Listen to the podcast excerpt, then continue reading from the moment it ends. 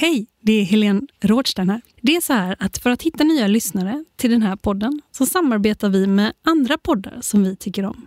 Den här gången så är det med podden Follow the Money. Och det är en podd från nyhetsbyrån Direkt med Martin Nilsson och Joakim Rönning.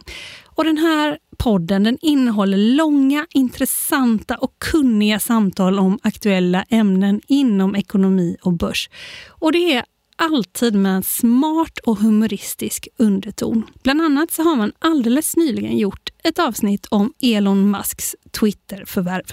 Vi hör Martin Nilsson berätta. Världens rikaste person köper en av världens största digitala kommunikationsplattformar. Och Först är det väl anmärkningsvärt att någon kan vara så rik. 43 miljarder dollar ska han betala och det är väl sådär 8 procent av, av Sveriges BNP. Men sen så är det ju just kryddigt också för att den här Tesla-grundaren Elon Musk, han är en sån karaktär. Han är ju ett, ett typiskt internettroll har han bevisat och Twitter har varit hans kommunikationskanal genom åren.